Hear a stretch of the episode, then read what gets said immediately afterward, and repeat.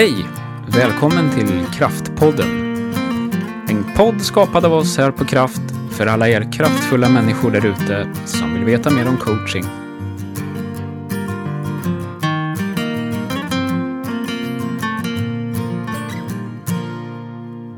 Varmt välkommen till Kraftpodden. Vi jobbar med ledarskap, ledarstöd och utbildningar och coaching utav chefer. Och som vanligt så har vi nu en ny gäst och en ny chef som gästar våran podd. Och det är vi väldigt glada för. Kul att ha dig här, Monica Elgemark från OneFlow, Chief Marketing Officer. Vi ska säga rätt, Chief Marketing Officer på OneFlow. Kul! Det var en medarbetare till dig som hörde av sig till mig och sa, ni borde intervjua Monica. Kul! Roligt. Tack! Ja. Och så har vi träffats med. Ja. Vi har träffats 2 gånger och pratat lite grann. Pratat coachande ledarskap. Och jag har förstått att du brinner för det coachande ledarskapet och lärandet i organisationen. Så det kommer att vara lite utav vårt ämne. Men innan vi inleder vårt samtal, kan inte du berätta lite vem du är? Mm. Absolut.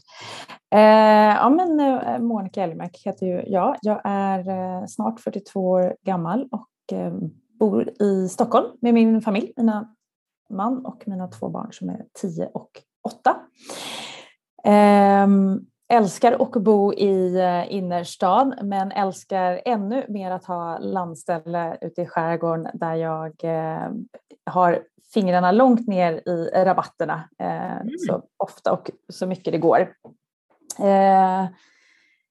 Är det blommor eller är det liksom grönsaker och sånt då? Eller?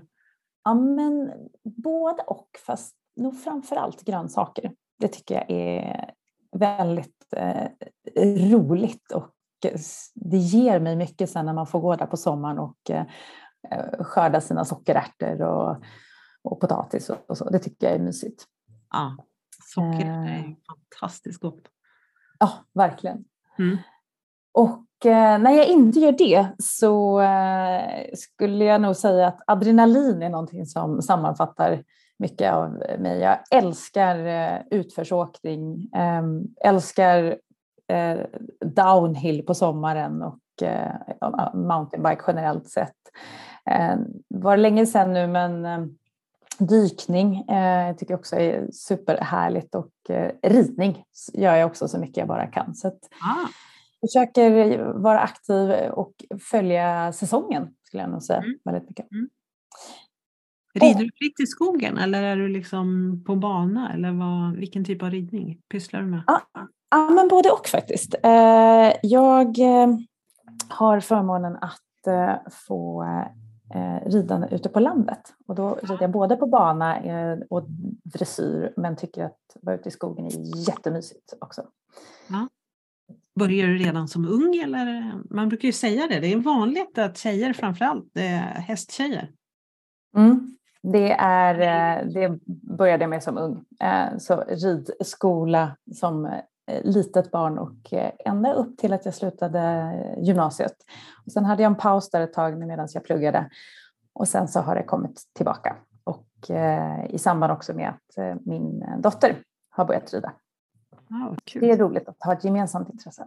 Ja, fantastiskt. Hästar är stora djur som behöver hanteras med respekt.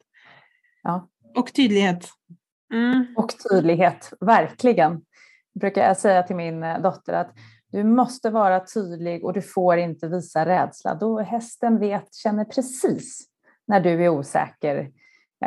Du måste gå in med självförtroende och värme. Mm. Mm. Självförtroende och värme. Det är ungefär som i allt ledarskap. Mm, väldigt mycket faktiskt. Man är tydlig och visa vägen, samtidigt ha en varm hand men en tydlig. Det är jättemycket som är likt faktiskt.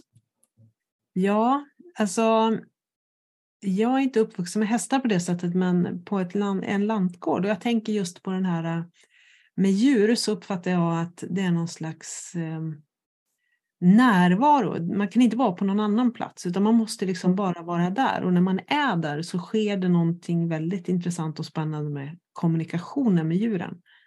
Mm. Vad tänker du om det? Har du upplevt, du har säkert upplevt det också. Mm. Ja, men det stämmer helt. Verkligen. Man måste, precis som du säger, vara där och närvarande och känna in. Det är ju ett djur, det är ett levande djur som också har... När jag säger känsla menar jag, det kan visa rädsla, den kan visa aggression eller nyfikenhet om man behöver. Det är ett samspel och det är ett väldigt stort och respektingivande djur, men när den får förtroende för en så kan man leda det stora djuret, men väldigt krasst. Om hästen vill så kan den göra precis vad den vill mot en människa. Den är mycket starkare och större. Så det är ju väldigt mycket kring respekt, relation och ledarskap skulle jag säga. Ja, verkligen. Verkligen. Ja, vad spännande. Du, när det kommer till, för några poddavsnitt sen så pratade jag och min kollega om att ledare har ansvar för lärandet. Mm. Så när vi har snackats vid så har vi pratat ganska mycket om det. Mm.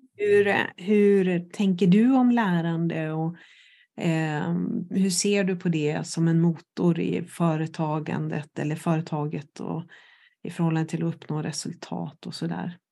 Så vi kan väl börja där. På vilket sätt ser du dig själv som ansvarig för lärandet hos dina medarbetare? Mm. Egentligen precis som du säger, att det hänger ju väldigt mycket ihop med resultatet för bolaget. Och mitt uppdrag, eller allas uppdrag som ledare, är ju på något sätt att driva en verksamhet, att få den så lönsam och effektiv som möjligt med, och skapa ett bättre resultat. Och det kan man ju göra genom många sätt, men bland annat gör man det ju genom sina medarbetare. Jag jobbar ju mycket genom mina medarbetare.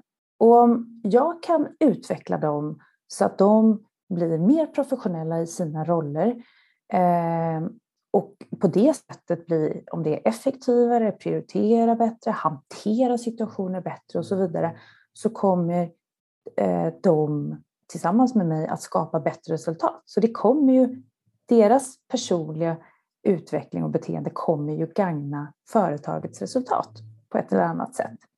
Så jag tycker att det finns ju ett enormt ansvar för mig som ansvarig för resultat att faktiskt utveckla medarbetare på det sättet. Sedan så tror jag också att om man utvecklar sina medarbetare så kommer de bli mer stimulerade och motiverade. Vilket gör att de kommer att vilja lägga manken till att leverera. Och också förhoppningsvis stanna längre på bolaget. För att de känner att de också får mycket tillbaka från bolaget. Mm. Du, när vi pratar om det här och du pratar om medarbetare. Kan inte du bara berätta, hur ser din kontext, ditt sammanhang ut och din roll? När du säger medarbetare, då pratar du egentligen mest om chefer, eller hur? Managers, eller?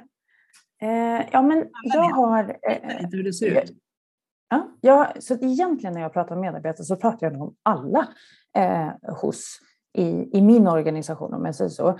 Jag har chefer som är direktrapporterande till mig, som jag har ett väldigt nära samarbete och en väldigt nära dialog med. Och det är de jag jobbar med i deras direkta personliga utveckling. Men sen ser jag också jätteviktigt kring medarbetare som mina chefer då är ledare för. Hur jag kan stötta mina chefer att utveckla deras medarbetare också. Så att där jag ser det på 2 steg. Att jag vill ju utveckla alla mina medarbetare i organisationen. Men jag jobbar kanske genom mina chefer för att nå dem. Ja.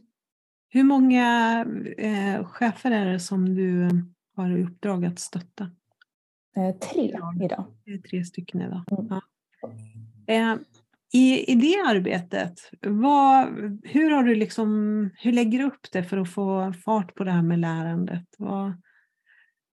Har ni någon systematik i det? Jag tror att lärandet för mig, det är ingenting som vi startar och stoppar, utan att nu ska vi lära oss och sen slutar man lära sig, utan det är någonting som finns hela tiden i vår professionella vardag. Och det behöver bli integrerat i arbetet. Så varje dag, varje vecka, varje möte så finns det en möjlighet till att utvecklas och lära sig. Och det jag försöker göra är ju att hela tiden plocka upp den personliga utvecklingen och lärandet i vardagen. Så i de mötena vi har kan man alltifrån göra ge en kort feedback till hur man tycker att det gick. Jag har regelbundna one-to-ones på veckobasis med mina medarbetare. Mina direktrapporterande medarbetare, och sen så har de i sin tur på veckobasis med sina medarbetare. Men i det så pratar vi såklart mycket om resultat och status kring arbetsuppgifter, om jag säger så, eller liksom uppdrag och projekt. Men jag ser till att vi också pratar om den personliga utvecklingen, alltså utifrån ett professionellt beteende, kring huret också. Men hur har du hanterat det här uppdraget? Vad hade du kunnat göra annorlunda? Hur tycker du själv att det har gått? Och så vidare. Så att man inte bara tittar på resultatet utan vägen dit. Och hur kan man nästa gång göra det ännu bättre? Och det tror jag är jätteviktigt att inte separera de här två. Att inte vi pratar om resultat och sen så pratar vi om personlig utveckling som något isolerat, för att då kommer det vara en sak som man tar upp ibland och så glömmer man bort det, medan det behöver finnas där hela tiden och genomsyra hela arbetet. För att hur ska vi skapa ett bättre resultat nästa gång? Ja, men antagligen är det genom huret, och då är ju det ofta genom det personliga beteendet, kan man säga, och den professionella utvecklingen. Det där tycker jag, för jag tror att alla, eller många företag i alla fall, eller organisationer som har ett uppdrag att följa upp resultaten eller liksom målsättningar man har och så vidare. Och så tänker jag att lärandet sker ju just i, hur lite det där du målar upp nu, att vi hur har det gått med det där målet? Har vi nått dit? Men att lärandet ligger i processen innan. Liksom. Ni nådde dit. Så vad var det som gjorde att ni nådde dit? Eller, det är lite vackert. Det är ju liksom processen fram till det här målet som är intressant för dig egentligen, tänker jag. Vad tänker du om det? Ja, men precis. Jag tycker att det är mycket mer intressant att prata om, men vad har du gjort för att uppnå det? Hur har du satt upp dina delmål, och också hur har du hanterat dem? Hur har du drivit dem? Ofta sätter man ju inte upp ett mål och sen går det en rak väg dit, utan det är ju en ganska kurvig väg dit. Och hur hanterar du de där kurvorna? Vilka hurdles har du liksom stött på? Och när det kan vara allt ifrån intressekonflikter till att det kommer ut från något externt i omgivningen, till att man stöter på patruller. Och också hur får du med dig andra i organisationen? För det är ganska sällan man jobbar med någonting själv isolerat. Utan du behöver ju få med dig andra. Då menar jag inte bara jag som ledare, utan medarbetare behöver ju också få med sig andra. Och det är ju mycket kring, men hur gjorde du det? Hur fick du det på ett effektivt sätt? Så att du tillsammans med dina kollegor nådde målet. Och det låter ganska enkelt, men när man börjar lyfta på det där så inser man att det finns ganska mycket där som ofta många inte vet. Så här, men jag vet inte hur jag ska hantera det här. Jag förstår inte hur jag ska få med mig folk. Här hamnar vi i en återvändsgränd. Jag vet inte hur vi ska göra. Och där är ju viktigt, tycker jag, att inte komma med lösningen och säga, men du ska göra på det här sättet. Utan få medarbetaren att tänka, men hur ska jag resonera för att faktiskt själv lära mig hur jag ska ta mig ur det. Jag tänker, vi pratade om hästar nu här precis här. Ja. Men om man tänker på barn så är det ju lite samma sak. Vi vill ju inte lära barnen att göra saken i sig, utan vi vill ju lära barnet hur det ska hanteras. Eller hur den ska lösa situationen för framtiden. Ja. Och det är väldigt likadant med medarbetare, skulle jag säga. Att du vill ju ge den verktyg och kunskap så att den framöver vet hur den ska göra. Ja. Inte bara den här enskilda lösningen. Hur kan jag facilitera ditt lärande? Liksom? Mm. Ja. Ja, spännande. Jag vet att ni har one-to-ones, eller du har one-to-ones med de här medarbetarna och att du har 4 punkter, sa du. Mm. Vad är det för punkter du alltid tar upp? För det sker varje vecka, har jag förstått. Mm. Ja, men precis. Så jag har regelbundna one-to-ones på veckobasis. Och som jag sa, där pratar vi om arbetsområden och resultat och projekt och så vidare. Men det vi pratar just om är huret. Och vad har... I one-to-one så ser jag till att det finns ett kapitel, om jag säger så, som handlar just om din personliga utveckling, ditt professionella beteende. Och där vill jag att alla medarbetare, genom att vi resonerar fram tillsammans också, jag menar, men att det är de som kommer med att ja, men de här delarna borde jag jobba med för att bli bättre i min professionella roll. De brukar vi sätta i början av halvåret till exempel.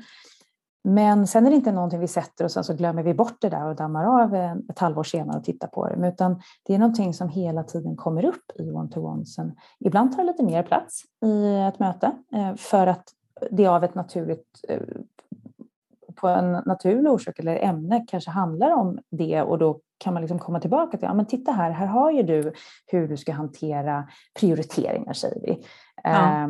Och då liksom djupar vi lite i det och så här, men hur jobbade du med det då? Och hur, om du får tänka igen, hur skulle du vilja ha jobbat med det? Och så att man gör en liten retro kring det. Och ibland tar det mycket tid och ibland tar det jättekort tid. Ja. Vad är kort tid och vad är lång tid då? Pratar vi liksom om minuter eller timmar? Ja, men jag... väldigt olika. Jag skulle säga så här, ibland kan det ju bara vara att man berör det. Alltså att man kopplar ihop resultat och beteende. Och då kan det handla om 2 minuter i ett möte. Men ibland kan vi säga att det ska ta... Det kan ta 30 minuter av det också. För att det handlar ju om hur vi ska i framtiden undvika det här för att nå ett bättre resultat. Alltså det beror lite på hur ämnet. Så att jag har inte satt av att det är en viss tid. Utan det handlar mycket om behovet där och då. Men det viktiga är att de ligger utvecklingsområdena, kan man säga, i vårt one-to-one dokument, kan man säga. Så de är där och påminner oss att de finns. Och när ämnet kommer upp, alltså i form av resultat, så plockar vi upp dem och kanske jobbar med dem och hela tiden gör oss påminna av det och tittar på dem och säger så här, men hur tycker du att att de här har gått, till exempel senaste veckan? Och vi behöver inte prata om alla ämnen, utan det kan vara något. Och ju mer jag jobbat med medarbetarna, desto mer kommer det här automatiskt in i samtalet. I början av en relation med en ny medarbetare som kanske inte är jättevan att jobba med beteenden, så blir det lite mer att jag får pusha på det. Men sen så kommer det mer och mer naturligt i det. För att man också kommer kanske till insikten att ja, men för att göra resultatet bättre nästa gång så behöver jag ju ändra på huret. Annars kommer jag göra exakt på samma sätt och vi kommer antagligen uppnå samma resultat igen. Så att jag har inget svar på ifall det är 2 minuter eller 1 timme. Det kan verkligen variera. Ja, men jag tror att det är precis... För det är så intressant. Man lyssnar på någon så här, så skapas det ju bilder. Liksom. Jag tänker att ibland kan någon tänka liksom, hon verkar lägga flera timmar. Liksom, eller flera minuter. Och jag tänker att vårt budskap från Kraft när vi jobbar med ledare brukar nästan alltid vara att tänk på att det är inte alltid tiden behöver vara så himla mycket. Utan att det du gör inemellan är det viktiga liksom. Eller hela tiden egentligen. Integrerat som du pratar om.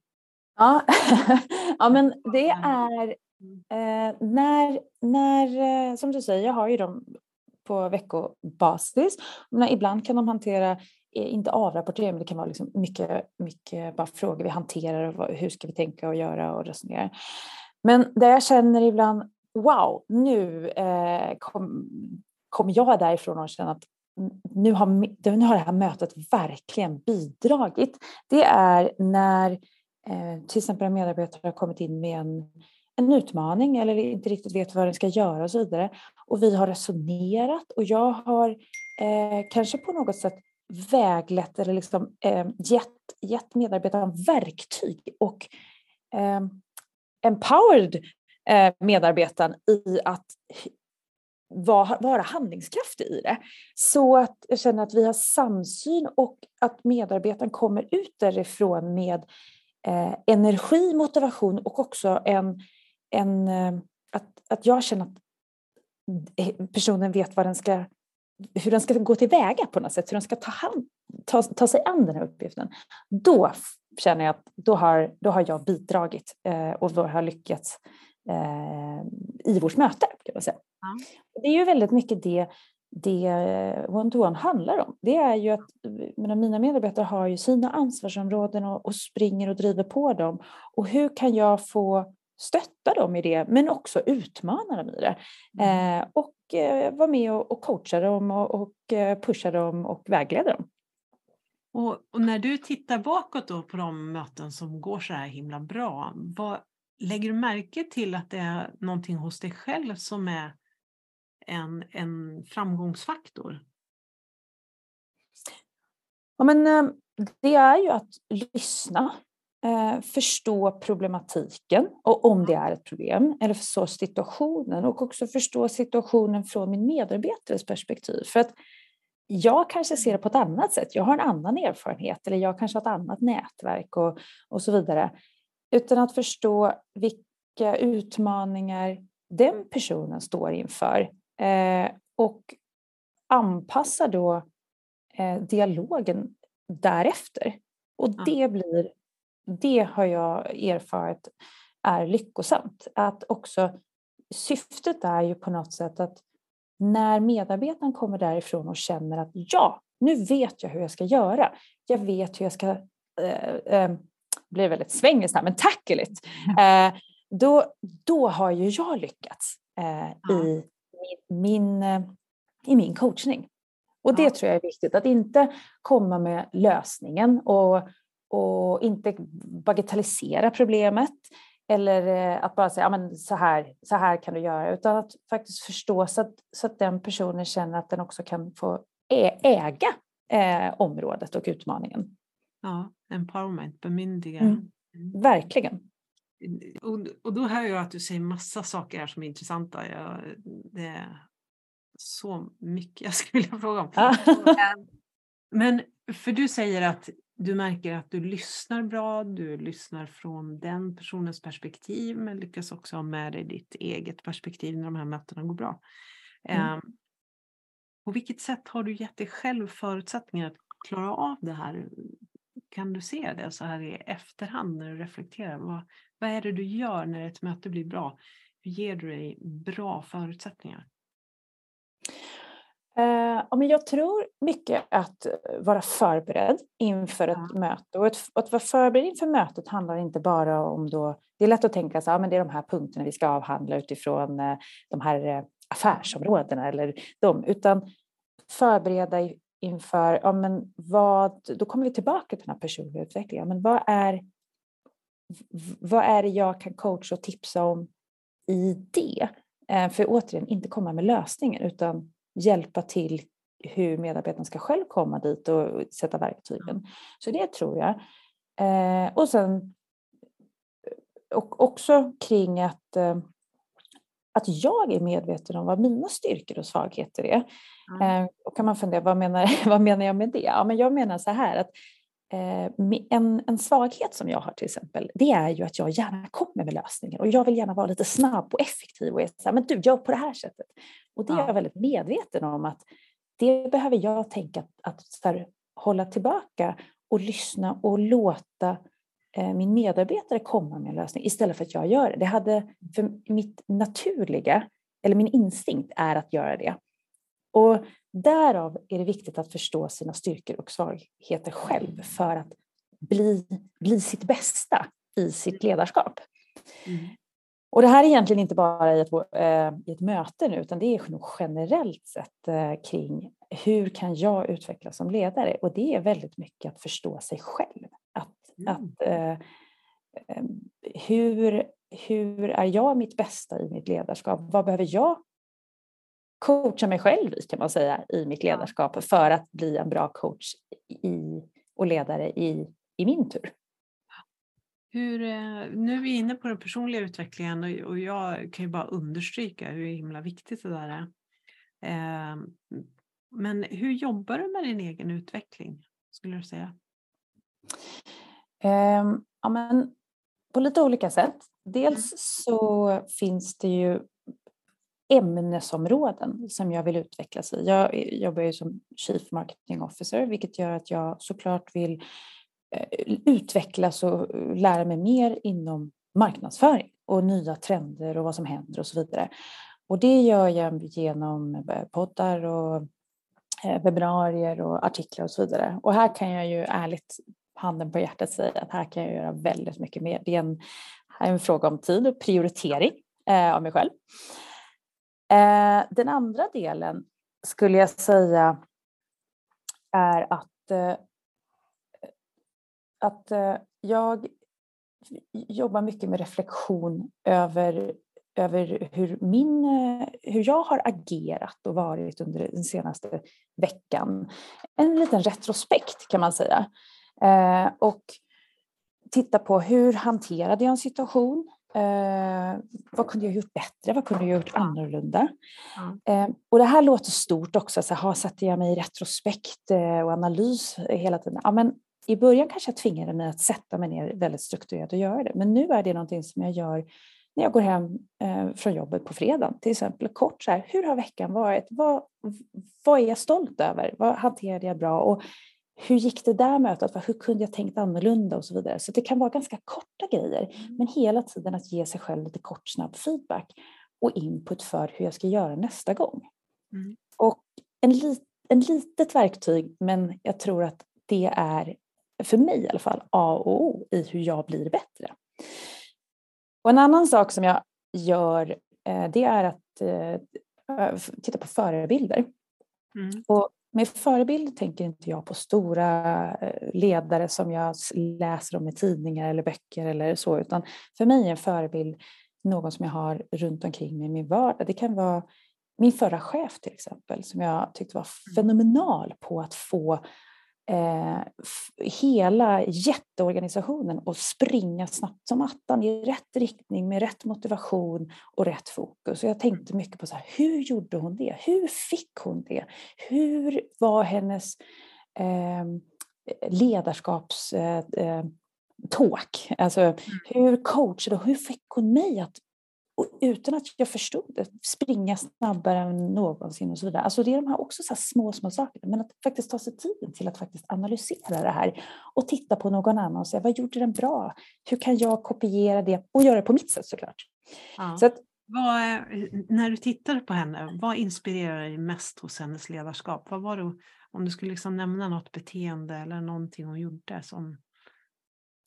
Ja, men otroligt modig, kan man säga, i kombination med alltid väldigt professionell. Alltså i sättet hon baserade sina beslut, som då var ofta väldigt modiga, tycker jag då. Men de byggde alltid på affären. Så att i hennes resonemang så underbyggde hon alltid så här, vi behöver göra ganska drastiska saker och saker som gjorde ont ibland liksom, och var jobbiga. Men det blev alltid så naturligt för att hon underbyggde dem alltid på det sättet. Ja. Och sedan så var hon, när hon var chef hos mig och säkert är, väldigt rak och tydlig, men fortfarande inlyssnande för att förstå min situation i det. Och det tycker jag också är någonting viktigt, för det gjorde att vi skapade den tilliten till varandra, och att jag kände att hon hade förtroende för mig samtidigt som hon satte väldigt höga krav. Men det där förtroendet tror jag är A och O, för det är ju det som gör mig motiverad att faktiskt leva upp till det. Ah. Intressant. Vad var det som skapade förtroendet? Ja, det är en bra fråga. Jag skulle nog säga just det här att sätta krav, men låta mig hitta huret själv. Mycket av det jag tror skapade förtroendet mellan henne och mig, det är nog mycket så jag vill eftersträva också för mig som ledare. Och det är ju att sätta tydlighet och mål, men samtidigt låta medarbetaren hitta vägen dit själv. Att inte vara inne och styra, men att finnas där när man behöver stöttningen. Mm. Men att återigen låta medarbetaren känna ansvar för ett område. Och inte bara vara någon som exekverar i, utan att man får ägandeskap. Och känner att jag har friheten och mandatet att agera här inom. Ja. Och jag då som jobbar med utveckling av ledare, det jag hör att den här chefen kanske gör, det vet jag inte för jag var inte där. Mm. Men det är ju att du upplevde att du fick utveckla dina egna tankar. Då tänker jag att då är det en chef som finns där bredvid som lyssnar och faciliterar ditt lärande. Ja, alltså ger dig rum. Mm. Och det skapar en enorm tillit och förtroende. Mm. Ja, men precis. Och det är också det jag... apropå att ha förebilder, det är precis det här jag då har tagit och tänker, det är så jag, från att jag hade henne som ledare, så kände jag direkt men så här, hur kan jag översätta det till mitt slags ledarskap? Och jobba med det på daglig basis. Jag har satt en ledarvision för mig själv, ett antal ord som jag varje vecka titta på. Men har jag varit empatisk? Har jag varit tydlig? Har jag varit modig? Och agerat professionellt? Det är sånt som kan vara jättebra. Bara ställa sig frågan. Och ibland så kan det vara så här. Där var jag nog inte det. Där blev det lite så. Och det är viktigt att erkänna det för sig själv också. Det är då jag lär mig. Läckert. Jag har skrivit ett manifest. Vad är det som driver dig? Eller en vision kallar du det? Vad är det som driver det att jobba så här? Det är inte alla som har skrivit ner ett par ledord så där. Ja, men det var ett tips jag fick just i. Jag tycker ledarskapet är jätteroligt. Både att leda i form av att sätta riktning och visa ledstjärnan, men också i coachandet. Jag tycker båda delarna, de hänger ihop såklart, men är jättespännande. Och då är ju min drivkraft i, ja, men hur ska jag bli en bättre ledare? Hur ska jag utvecklas i det? Och då finns det ju, precis som att jag då vill ge verktyg till mina medarbetare, hur de ska utvecklas, så har ju jag försökt hitta tips och lärdomar och så vidare på vägen hur jag själv då ska bli bättre. Och då fick jag just det, att så här, sätta upp det de kallade för ledarvision. Hon som gav mig det tipset, att så här, hur vill du bli sedd som ledare? Mm. Och sen sträva efter att leva därefter, så att du i dina direkt rapporterande ser dig som det, och också alla andra på bolaget, för det är också någonting som är ganska viktigt. Vi pratar mycket om ledarskap för de som är direkt rapporterade, men ledarskap handlar ju om vem du är i organisationen också, att agera som en ledare. Och det är ju att vara en förebild. Mm, verkligen. Och att jobba med lärandet kontinuerligt. Ja, spännande. Mm. Du, alltså det här, våran tid tillsammans går ju fort här. Och vi brukar ju hålla oss till de här 100-promenadslängd. Ja. Men om du skulle liksom ge något råd till någon som vill bli mer coachande, som jag hör att du är i ditt ledarskap. Om du ska ge ett eller två råd till någon som vill bli mer det och integrera det i sitt ledarskap, vad skulle du säga då?